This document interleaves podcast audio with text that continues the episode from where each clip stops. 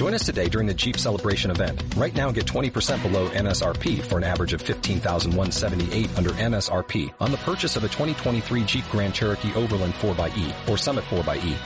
Not compatible with lease offers or with any other consumer incentive offers. $15,178 average based on 20% below average MSRP from all 2023 Grand Cherokee Overland 4xe and Summit 4xe models in dealer stock. Residency restrictions apply. Take retail delivery from dealer stock by 4/1. Jeep is a registered trademark.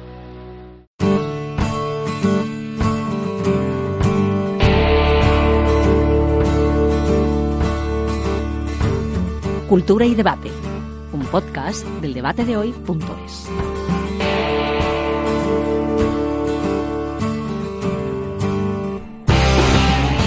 ¿Qué tal? Bienvenidos a Cultura y Debate.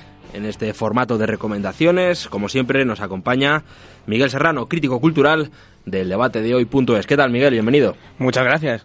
Hemos hablado de series, hemos hablado de películas. Vamos a cambiar totalmente de registro y vamos a hablar de los otros grandes museos de Madrid. ¿Por qué digo otros grandes museos de Madrid? Bueno, Madrid cuenta con el Museo del Prado, con el Thyssen, con el Reina Sofía, grandes pinacotecas, museos que merecen mucho la pena visitar, pero además nosotros nos vamos a quedar con otros 5, y sabemos que 5 son muy pocos, que también tienen un gran valor. Y sabemos que los 5 que elijamos no son todos, y a lo mejor no son los que más os gustan a vosotros, y por eso os pedimos que en los comentarios pues nos dejéis vuestro museo favorito, ese museo escondido que no todo el mundo conoce pero que es espectacular. Bueno, entre todos podemos hacer un mapa de museos de Madrid. Eso lo podéis hacer en los comentarios de iVoox, en los comentarios de YouTube. Ya sabéis que estamos en todas las plataformas, que también ahí os podéis suscribir a estos podcasts del Debate de Hoy y que esperamos, como digo, esos comentarios. ¿Cuál es tu museo favorito, Miguel? De los pequeños. ¿Y el de los grandes? Bueno, el museo... Para mí el Thyssen, la verdad. Es un repaso rápido de toda la historia del arte y tiene unas exposiciones buenísimas. Pues a Miguel le gusta el Thyssen, a mí también me gusta el Thyssen, también el Prado. El Prado es demasiado grande. Pero fíjate, no lo vamos a mencionar en estos 5, ya lo podemos decir, es el Museo Naval, porque está en obras estos días. Es otro museo que me gusta muchísimo. Vamos a empezar.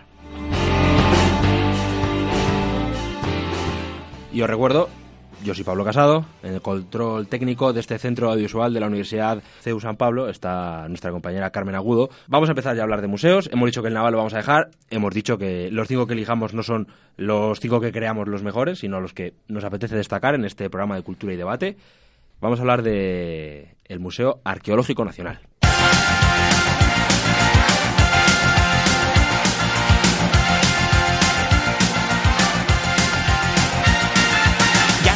La postura en que duermo cada noche una aventura, ya no me amuermo, todo mi tiempo es para la arqueología, es mi ilusión, mi sustento. Es que tengo una amiga arqueóloga que escribe en el Debate de Hoy.es, María Fernández, que me ha dicho que esta canción de Un pingüino en mi ascensor, que se llama Arqueología en mi jardín, es como el himno oficioso de los arqueólogos. Entonces pues se la dedicamos a ella y a todos los arqueólogos. Carmen, que os suene un poco más.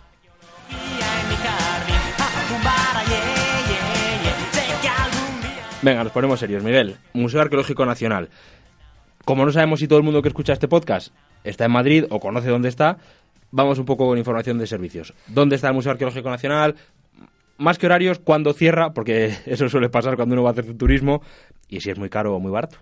Pues empezando por la ubicación, lo tenemos en la calle Serrano, en el número 13, al lado de la Plaza de Colón, justo detrás de la Biblioteca Nacional. Así que ahora, aprovechando el buen tiempo que llega, igual un paseo y pues si se puede asomar a la Biblioteca Nacional también estaría muy bien. Que también organiza muy buenas exposiciones, además, por cierto. Y además entrar merece la pena porque es impresionante. Cierto, hay que pasar un montón de controles. Sí. Si vas a trabajar, que la Biblioteca Nacional es para trabajar, no para consultar, no es una biblioteca cualquiera, pero también merece mucho la pena, ciertamente. Está en el centro de Madrid, en la Plaza de Colón. En los metros está Colón, Serrano, tenemos también el tren Recoletos. Sí. Y es fácil llegar. Es fácil, sí. Además llama la atención el edificio, no es un museo escondido. ¿Cierra? Hombre, claro que cierra. ¿Cuándo? Cierra todos los lunes, como todos los museos de los que vamos a hablar. Vale. Cierra los lunes y luego de martes a sábado tiene el horario de 9:30 a 8, de 9:30 de la mañana a 8 de la tarde, y domingos y festivos de 9:30 de la mañana a 3 de la tarde. Para ir por la mañana con los chicos y tal. Sí. Lo de los lunes es importante porque me acuerdo que una vez fui a París de museos y pues nada, de esto que llegas a la puerta y... Toca pasear. Y toca pasear, que tampoco está mal, que París es muy bonito. Miguel, te voy a preguntar de todos los museos que vamos a hablar lo mismo. ¿Qué tiene el Museo Arqueológico? ¿Qué destacas tú para que la gente vaya a verlo? Pues hombre, ahora después de la remodelación que acabó en 2013, ahora es un museo completamente nuevo, con el contenido de siempre, claro, pero completamente remodelado, adaptado a las nuevas tecnologías, con esta moda de modernizar los museos, y sobre todo tiene una colección bastante completa de piezas arqueológicas de toda la historia, sí. Y no solo de España, también tenemos unas piezas interesantes de Egipto, de Grecia, de la Magna Grecia. Hay alguna momia, es verdad. Momias no lo sé, sí, pero sí, hay cosas interesantes. Hay momias, está la Dama de Elche. Y sobre todo la Dama de Elche, con la polémica de los ilicitanos de a ver si se la consiguen llevar o no. ¿Tú crees que merecería la pena o que esas grandes obras merecen estar en museos como el Nacional, que está en Madrid? Entiendo la queja, pero como madrileño yo prefiero que esté aquí, claro. Claro, te pillas más cerca de casa. Aunque bueno, Elche también es una ciudad muy bonita para visitar. Fíjate, eso que decías de modernizar, la última vez que yo fui tenían ya unas gafas de realidad virtual que puedes moverte en un poblado, está muy bien. Al final hay que hacer los museos para el siglo XXI. Claro.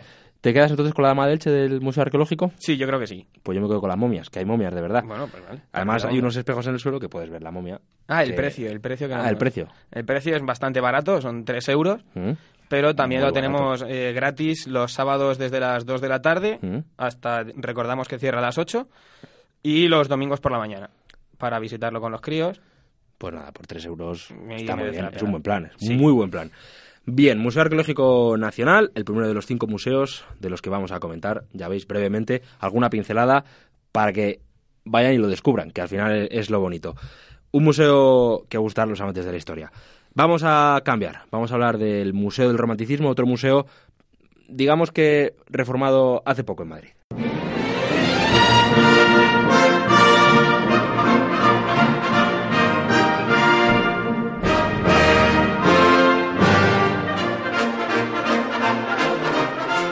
Escuchamos la marcha al cadalso de la Sinfonía Fantástica de Héctor Berlioz. Es que me he puesto serio hoy para elegir, como ya estoy acostumbrado, pues la sintonía de Juego de Tronos, Star Wars. Esta semana digo, voy a sorprender a Miguel, a Carmen y a los oyentes con un pingüino, pero por lo demás me he puesto un poquito serio en la selección musical. Museo del Romanticismo, Miguel, no es muy antiguo, es decir, lo han reformado hace muy poquito. ¿Dónde está? ¿Cuándo cierra? Etcétera. ¿Qué lo tenemos en la calle San Mateo, al lado de Alonso Martínez, a medio camino también entre Alonso y Martínez y Tribunal. Sí, como tú dices, está cerca reformado. También de Colón, Alonso Martínez. Sí, también. Subiendo la calle Génova. Sí. También, como dices, está remodelado, pero menos. No está no es adaptado a las tecnologías, sino que es lo que pretende ser, es una casa museo, un palacete del siglo XIX, para hacernos un poco a la idea de cómo está, de cómo era, no cómo era la vida, porque era la vida de las grandes élites, ¿no? Claro. Pero sí es muy bonito, con varias salas, con muchas pinturas, mobiliario, bustos y decoración. Y tiene una cafetería que también es muy, muy bonita y muy recomendable porque tiene buen servicio además. ¿Precios? Los precios y los horarios. ¿Y los horarios? ¿Cuándo cierra? El lunes. Cierra los lunes y luego este tiene un horario más limitado porque tenemos de martes a sábado, otra vez, de 9:30 de la mañana a 6:30 de la tarde, y de domingos y festivos de 10 de la mañana a 3 de la tarde. Ajá. Pero también tenemos que de mayo a octubre amplía el horario y cierra a las 8:30 de la tarde de martes a sábado. Y el precio son 3 euros, pero también gratis los sábados desde las 2 de la tarde y los domingos. Si es que la cultura es fácil cuando se quiere. Además, jóvenes... con carné joven, estudiantes hasta 25, menores de 18, gratis. Mayores de 65, desempleados, todo eso es gratis. El que no va es porque no quiere.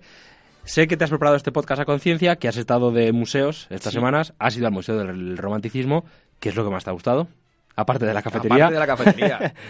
Pues en general... ¿Tu hábitat natural? No, sí, está bien. La cafetería es un buen sitio porque además también está decorada como en la época. Pero no te sé decir nada en concreto, es un conjunto, es muy bonito, tiene habitaciones. La habitación roja a mí me gustó muchísimo. Pues a mí le gustó la habitación roja y la cafetería. Hombre, la gente si quiere ir a la cafetería, pues se pide un café, ve el ambiente que está. Y no es nada cara tampoco la cafetería. Eso es raro, eso sí que es más raro. Bien, casas museo, esta es la del romanticismo, la siguiente de la que vamos a hablar también es una casa museo, en este caso la del pintor Joaquín Sorolla, la que tenía en Madrid, que además solo con entrar en la casa y el jardín que tiene ya también merece la pena.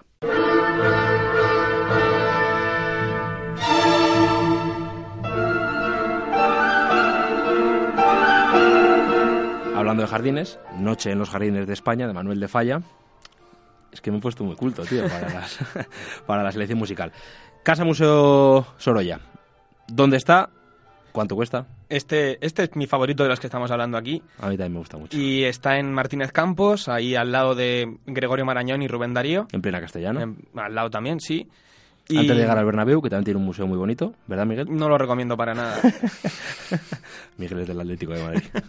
Bien, horarios, ¿cuándo cierra? El horario tenemos también de los lunes cierra, y de martes a sábado de 9:30 de la mañana a 8 de la tarde, y domingos de 10 a 3. Y ¿museo barato? Es muy barato también, otros 3 euros y gratis para todos los colectivos que hemos dicho antes, y los sábados y domingos. ¿Y qué es lo que más te gusta? Aquí voy a hablar yo también de lo que más me gusta. A mí de lo que más me gusta, los jardines son impresionantes, se entra por un jardín, además los jardines los diseñó el propio Sorolla para pintarlos, al estilo de Monet allí en Francia, y pues lo que más me gusta es el caos que reina allí, las paredes llenas de cuadros hasta arriba, además como no te puedes acostumbrar porque los cambian continuamente, claro, y las exposiciones que van montando en las habitaciones de allí. Muy bonito la Casa Museo Sorolla, me gusta mucho el estudio, que se ve que es un estudio, está lleno de un montón de cuadros, de un montón de inspiraciones, tiene esculturas de vírgenes, de cristos, o sea, tiene un montón, se ven las pinturas además utilizadas por Sorolla, que están ya secas, y hay un cuadro que me gusta mucho, que es el de Madre, que es muy blanco, que está su mujer, ¿no?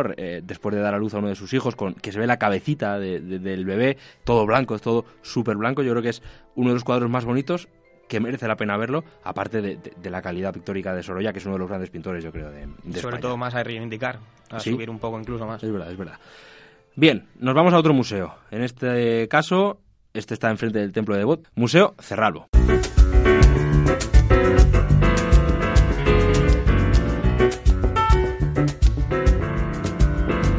He elegido en esta ocasión a Chico Pérez, tocando por Parker, porque ha sido el último artista que acudió el verano pasado a una serie de conciertos que tienen, que se llama Jazz en el Jardín. Háblame del Museo Cerralbo, que creo que es uno de esos museos que, aparte de ser muy chulo, está poco conocido. Este creo que es de los menos conocidos. Este es muy, muy poco conocido, y mira que está en una zona pues espectacular, ahí al lado, como dices, del Templo de Debod, de Plaza de España, en la calle Ventura Rodríguez, en el metro del mismo nombre.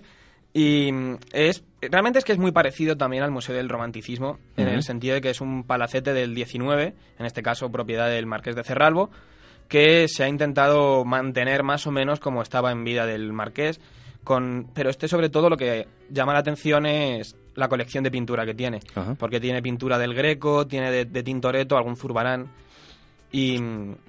y bueno, la ambientación es mucho más abigarrada que en el Museo del Romanticismo, que es más tranquilo y más apacible, pero también es muy, muy destacable.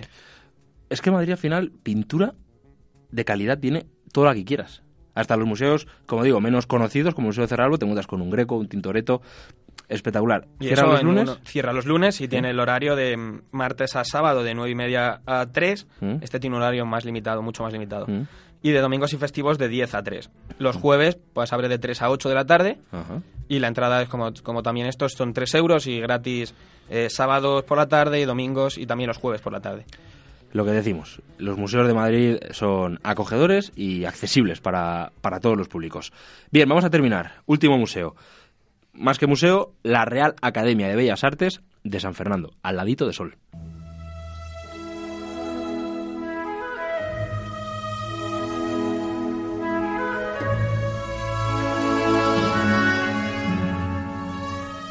Escuchamos el vals de Musetta de la Bohème de Puccini.